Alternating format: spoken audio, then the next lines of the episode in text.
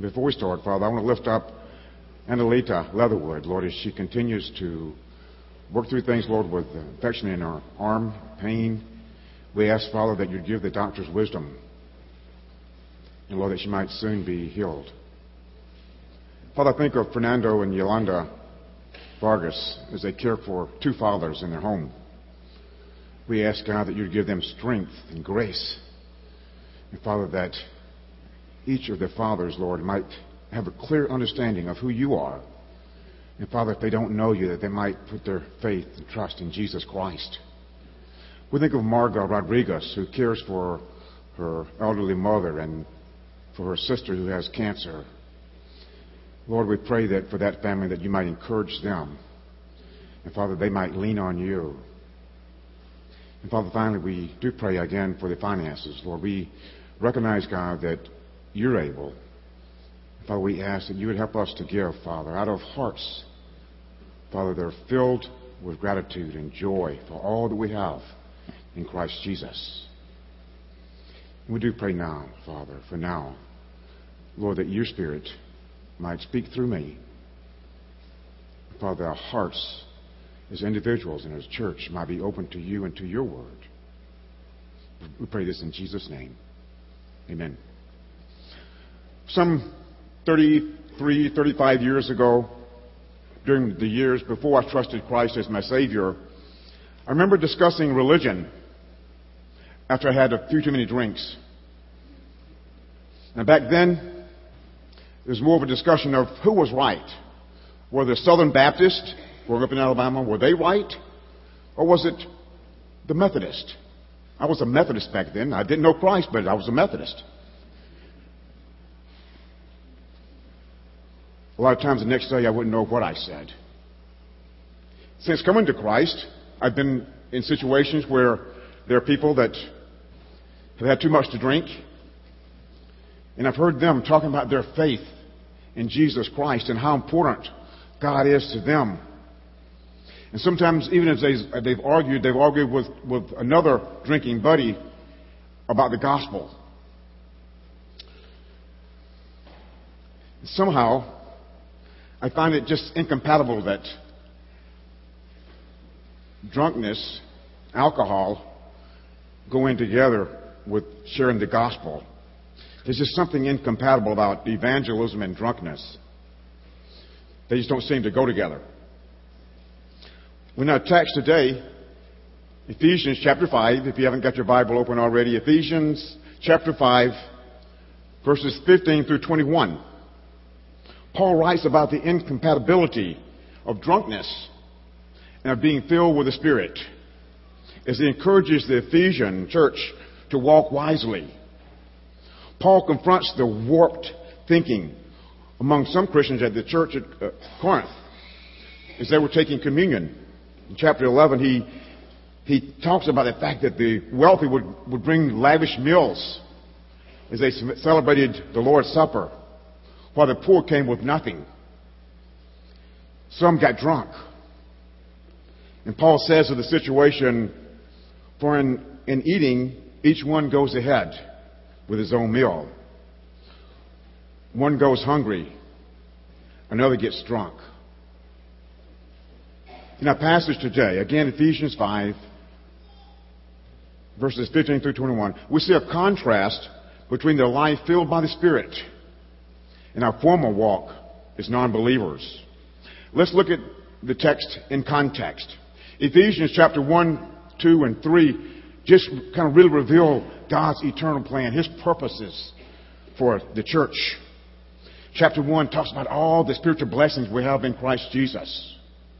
Chapter 2 is that powerful passage that says you were dead in your trespasses and sin, but God made us alive. It's through faith in Jesus Christ and grace that we're saved. Chapter 5 opens up, and Paul instructs the Ephesians to walk in love first. And then a few verses later, he says to walk as children of light. Our passage today continues that contrast, looking at the behavior of the believer and non believer. And it looks at the contrast between wisdom and foolishness. Wisdom and foolishness. The first exhortation that we see from Paul in verse 15 says, look carefully. In other words, pay careful attention. Then how you walk. Not as unwise, but wise. And this exhortation to walk wisely is amplified by three additional exhortations. And they begin with not this way, but this way. It says, making the best use of your time. Therefore, do not be foolish, but understand what the will of the Lord is. And do not get drunk with wine, for that is debauchery, but be filled with the Holy Spirit. Look carefully then how we walk. We need to look carefully, be careful. The first contrast we see here in this need to walk wisely is to make the best of the time because the days are evil. Today, we live in a fast-paced life. I was reading the other day about someone who was um, doing a multiplicity of different things at one time. We're busy. Our schedules keep us on the run. I know that each of us sometimes go through the weekends and we think, that was weekend because we're tired. We're going to go all the time. And we need to be careful about our use of our time, investing in people rather than watching TV or downloading movies or TV programs from Netflix or going to, to movies or sometimes just using our computer. The urgency and the danger there, because the days are evil, will come up later on in Ephesians chapter 6 as it looks at spiritual warfare that we go through. We need today to make the best use of our time. The second contrast, amplifying this need to walk wisely, is to do not be foolish, but understand what the will of the Lord is. To understand what the will of the Lord is. Now, usually when we, in our daily walk, think about, well, what's God's will for my life? You know, those, those big three, you know. Um, who should I marry? What job should I get? Um, what you know, career should I go into? What school am I going to? Those kinds of things. And, and yeah, that's that's a part in one sense. You know, another reference sometimes to God's will is uh, just how do we live daily? How do we how do we, in a general sense, live in such a way that we please God? Of course, we know that is Colossians 3:16 is to let the word of Christ dwell in you richly. Let God's word dominate you. I think James Montgomery Boice may have the best idea here as he says that Paul is interested in more uh, than in knowing God's will in Scripture. He's concerned with wisdom. He's concerned with wisdom, which is more than acquiring information. He suggests that Paul is concerned with our perception of what God is doing in history and with our wisdom in knowing how to respond to it. If we go back to the Old Testament in 1 Chronicles 12:32, it talks about the, the men from Issachar who understood the times and knew what Israel should do. These men understood the times. They knew what God was doing. And in turn, were wise enough to lead Israel in such a way. I think this passage here is saying to us that we need to know what God is doing and be able to respond in such a way. Well, the third contrast that amplifies this walk wisely exhortation is the need to not get drunk with wine, for that's debauchery, but to be filled with the Spirit. Drunkenness has no place in a believer's life.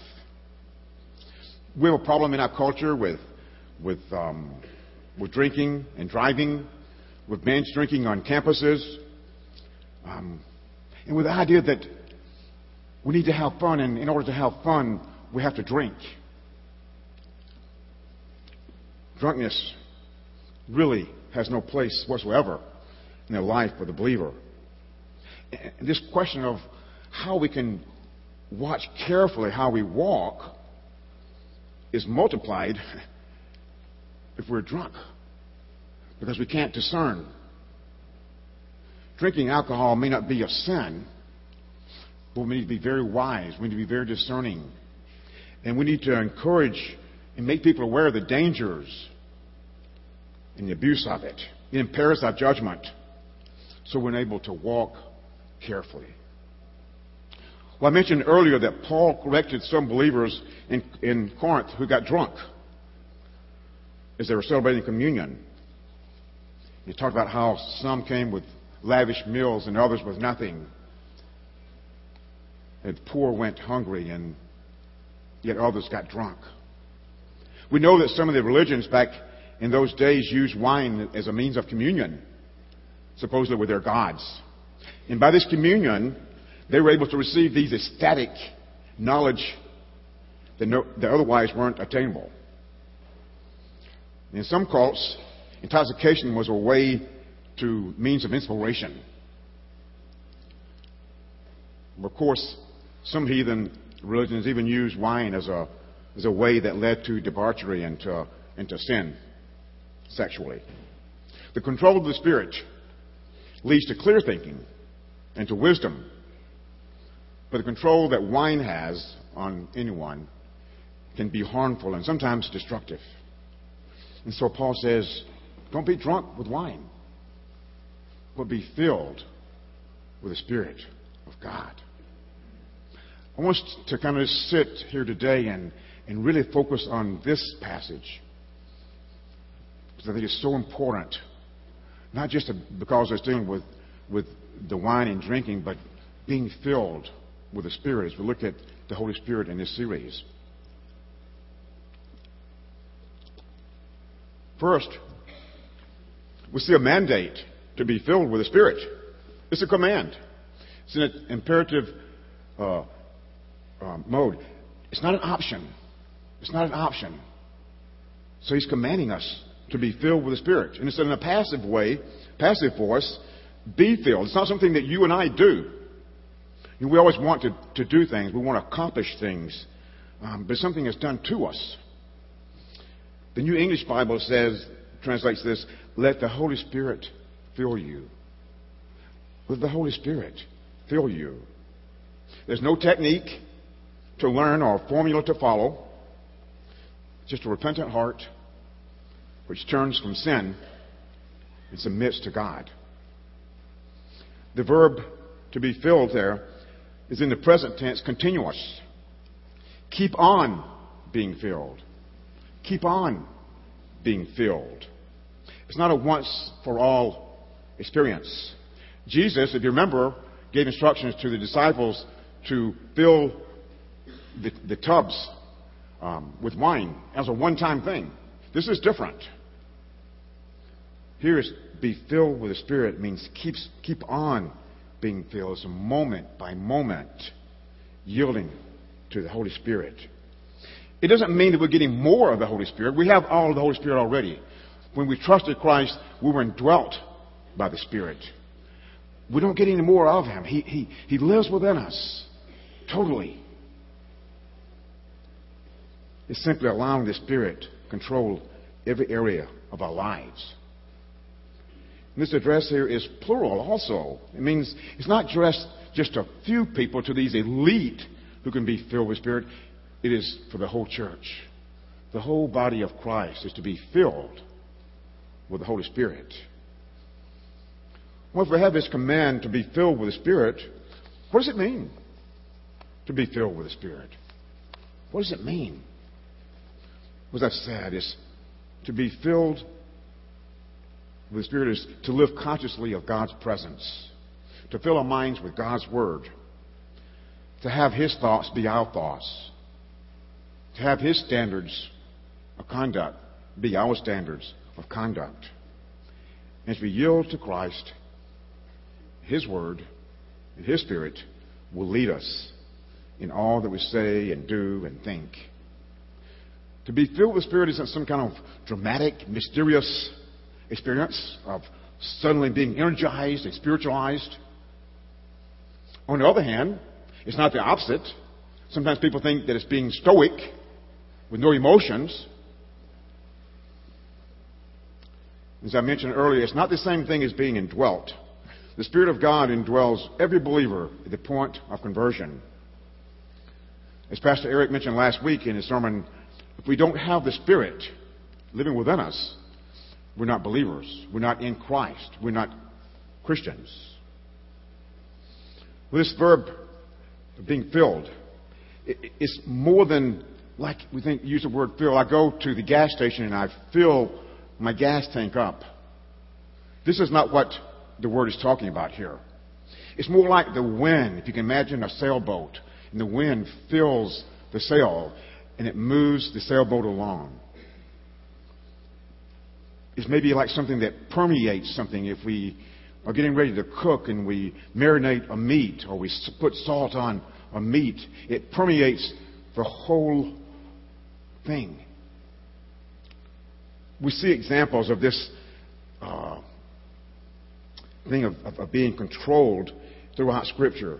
In Luke 4, 28 and 29, it says that when they, the, the Pharisees and Jews, heard these things, all in the synagogue were filled with wrath.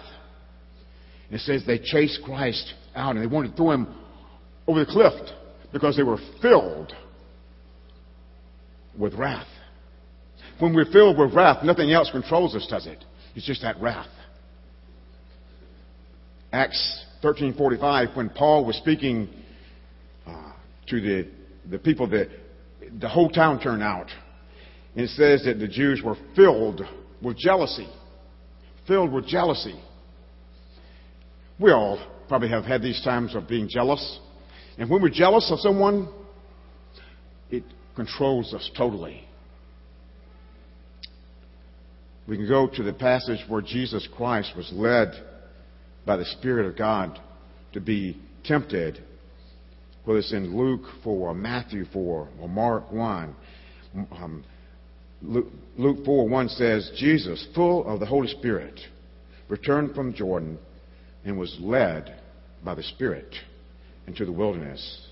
In Mark chapter 1, it says, in one version, the Spirit immediately drove him to wilderness. The NLT says the Spirit compelled Jesus.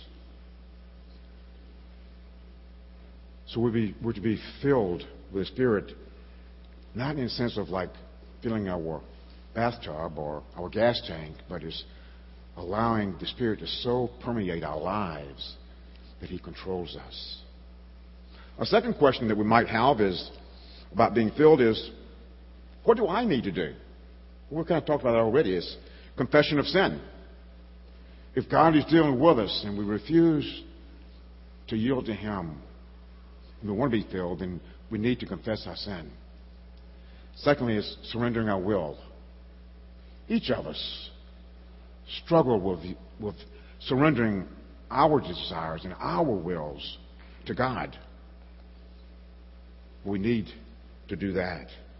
It's the death to ourselves, to what we want, and that moment by moment yielding. It's trusting God. But you say, how can we tell when we're filled with the Spirit? Well, Paul mentions four different examples or evidences of being filled with the Spirit in verses 19 through 21. If you will, let's look there. It goes on and says, you know, don't be drunk with wine, be filled with the Spirit, addressing one another in psalms and hymns and spiritual songs, singing and making melody to the Lord with your heart, giving thanks always for everything to God the Father in the name of our Lord Jesus Christ, submitting to one another out of reverence for Christ so these manifestations are the consequences of being filled with the Spirit. First one, I believe, is joy. It says they address one another in psalms and hymns and spiritual songs, singing and making melody within your heart. When the Spirit of God fills us, there's a joy, no matter what's going on in our lives. It says that we're to speak to one another. I don't think we're, and I know you wouldn't want me to go around speaking to you and, uh, singing with my voice. That's not what the context is. It's the joy of the Lord is to so fill our hearts that, that we're just bursting out with joy and thanksgiving, even in the midst of tough times. If you go back to Acts 16, Paul and Silas were in, were in, in prison, in jail. It says at midnight that they were singing and praising God and praying. Now that takes being filled with the Spirit, right? That's an example of how we're to be filled with the Spirit and how joy, which is a part of the fruit of the Spirit, by the way, fills us. Again, joy is not this emotion. Joy isn't dependent on circumstances. I've known people, I've seen Christians full of joy in the midst of suffering. I've seen Christians filled with joy in the midst of loss of loved ones. Paul says for us to be content in whatever situation we're in. Christians filled with the Spirit enjoy being together and, experience a special sense of joyful oneness in the Lord. Well, in verse 19, we also see evidence that worship is part of filling with the Spirit. It says singing and making melody to the Lord with your heart. Colossians 3, 15 and 16 is almost verbatim, if not verbatim, this passage here. It talks about addressing one another in psalms and hymns and spiritual songs, singing and making melody to the Lord with all your heart. Some people have made a big deal about these differences and these, and there's some differences. But I wonder it may be that this reference is just simply the fact that God enjoys various types of music. And He longs for us to worship Him. Our music needs to be biblical. And over the years, oh my, over the years, we have struggled when sometimes a verse gets up that, that isn't biblical. And we get comments, and we're thankful that you recognize that. We want our words that we sing to God to be biblical. Evidence of being filled with Spirit. One is joy. Two is worship of God. Three is gratitude. Verse 20 says, Give thanks always and for everything to God and Father in the name of our Lord Jesus Christ. We need to always acknowledge that all that we have and all that we are comes from Christ Jesus, comes from God. He's given us the mind we have. He's given us the skills, the abilities, rather. He gives us the ability to develop that. Everything we have is from God. Sometimes it's hard to give thanks to God in everything. But if we allow the Spirit to lead us, we'll see that in the midst of life with its struggles, that God wants to work in our lives. Romans 5, verses 3 through 5 says, We rejoice in our suffering, knowing that the suffering produces endurance, and endurance produces character, and character produces hope.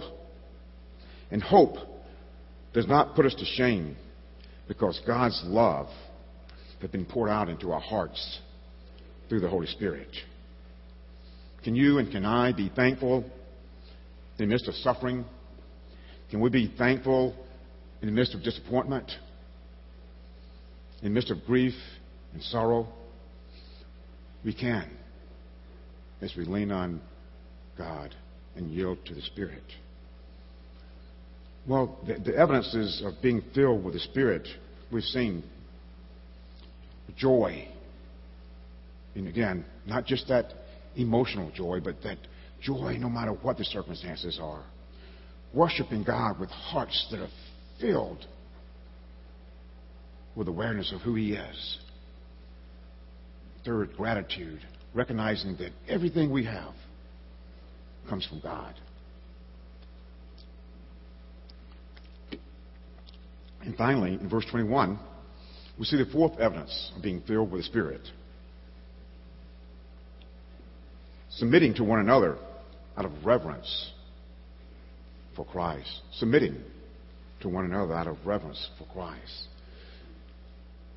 Filling of the Spirit is evident in our submission to one another. It's not just to those who are in authority over us, but to each other. And should come, it says, not out of a fear of each other, but out of a fear of our Lord Jesus Christ. Submission is that focus of becoming up is so important in the rest of chapter 5 into chapter 6. Paul will look at submission in the area of, of marriage. He looks at submission in the area of, of parenting with children and, and mom and dad. And it looks at submission in the area of work. Submission, a part of our relationships. William Barclay says that they, they saw each other not in the light of their professions or their social standings, but in the light of Christ. And therefore, they saw dignity in every man and were able to submit and interact.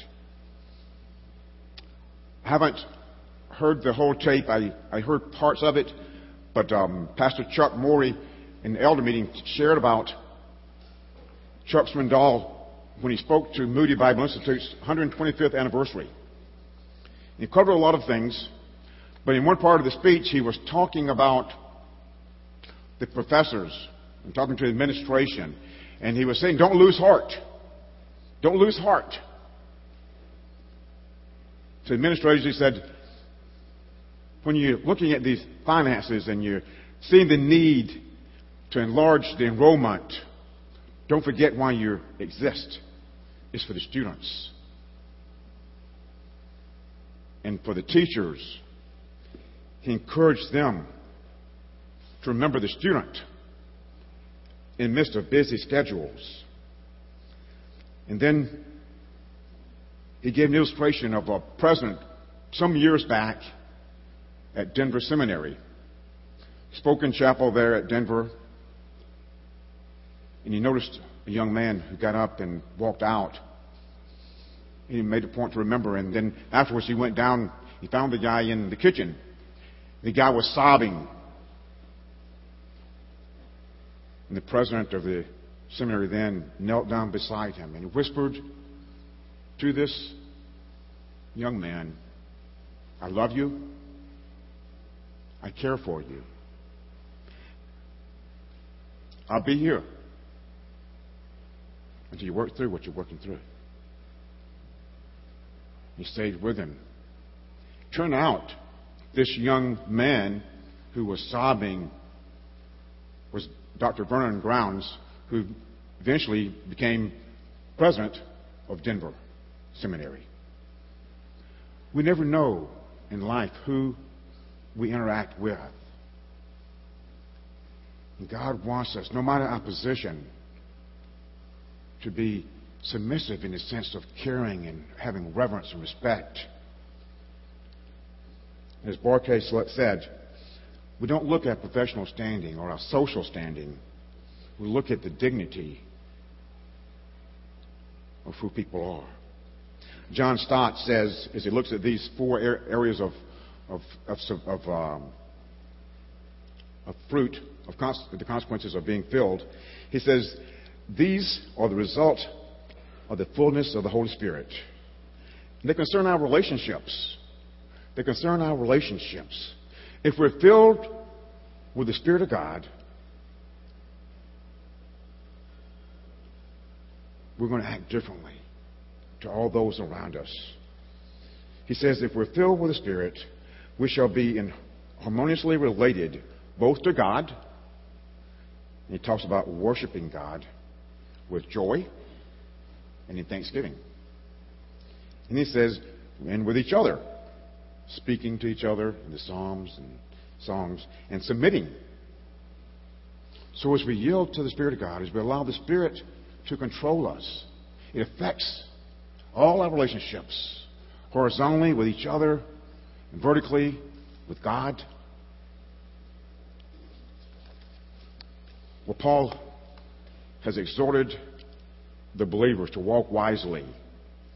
He developed this instruction with three exhortations that were contrast. Not this, but this.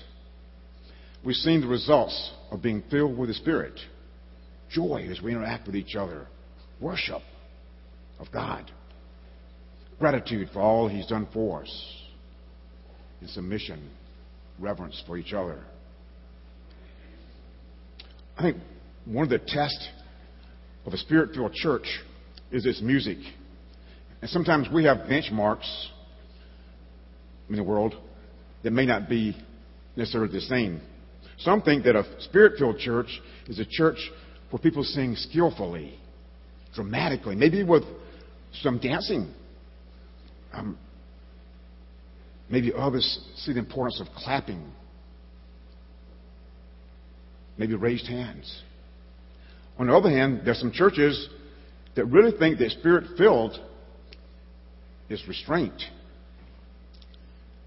And music must be an expression of reverence for God. And neither approach sets a church apart as being spirit filled. I never forget when Chris and I were at Inner City Impact and we went to this United Methodist Church in Montgomery, Alabama. Probably a church of four or five thousand. You walk in to this Methodist church and you sense the Spirit of God powerfully. Another church that supported us as a ministry at ICI and at Good News in the first years was Briarwood Presbyterian Church. It's a church that's wealthy, yes. They support hundreds of missionaries. In their worship style, they have a little ensemble. They have horns and they have all these instruments. High church. I tell you what, it's a church that loves God. It's a church that's filled with the Spirit. It's a church that teaches God's Word.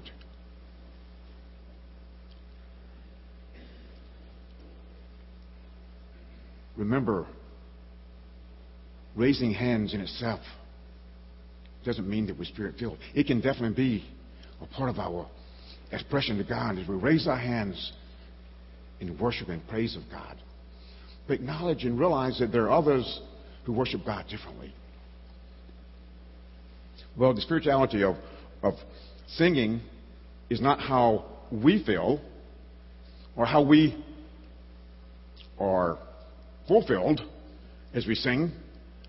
Our focus should be on God and who He is. Our music speaks to others and to God about who He is. Our music should admonish others to be obedient to God. And we should speak in our songs of thanksgiving to God. We should give praise and glory as we lift the name of Jesus Christ. There's a song called The Heart of Worship. It says, When the music fades and all is stripped away, and I simply come, longing just to bring something that's of worth that will bless your heart. I bring you more than a song, for a song in itself is not what you required. You search much deeper within through the ways things appear. You're looking into my heart. I'm coming back to the heart of worship. It's all about you, Father. It's all about you, Jesus. I'm sorry, Lord, for the thing I've made it when it's all about you. It's all about you. The spirit filled life is not necessarily, I believe, evident in carelessness or thoughtlessness or structurelessness, but in godly wisdom as we walk wisely and allow the Spirit to lead us and guide us. As I think of, of Sunday morning here, when Pastor Eric uh, or I preach, we study hours during the week. But we also pray beforehand, Lord, take away anything that's from me and not from you. We want you to lead us. I know also as Mike gets together with the band, they don't just come up on Sunday morning and play some songs. They may know all these songs, but they practice because they want quality. And there is a schedule. But at the same time, and we've told Mike this, Mike sometimes, as he, as he allows the Spirit of God to lead, he throws in another song. Or he may do the same song another time because he's being led by the Spirit. It's not about us or exalting ourselves, but it's about submitting, submitting ourselves to what edifies the body of Christ. We need to be careful about judging the Spirit's filling by standards which are of the flesh rather than God's Word. God says, walk wisely. Walk wisely. It involves choices and disciplined living. It requires that we have a sense of the times, as I mentioned earlier, so we have the wisdom to follow what God is doing. It shuns foolishness and seeks as much as possible to follow the purposes and plans of God. It means worshiping wisely rather than foolishly. Our music should, I believe does, communicate to others in such a way that we're edified. Now, should communicate about God and who He is with gratitude. And I believe it does. Being filled with the Spirit means living sacrificially toward others, recognizing that they are special because God made them. And seeking above all else to please God rather than to fill our lives with pleasure. But God calls us to walk wisely. Do not be drunk, but be filled with the Spirit. Let's pray. Our Father, we bow down before you acknowledging, God, the riches of your glory. Father, we ask, God, that you would work in our lives, Lord, that we might be strengthened. Father, we might be able to comprehend your love for us. The breadth, the depth, Father, that we might in turn allow you to fill us. That our lives might be totally given over to you so we might walk with you and serve you. In Christ's name we pray. Amen. Amen. As Mike and the band leads us in worship, if the counselors, prayer counselors come up, if you come today needing prayer, um, feel free to, to come up.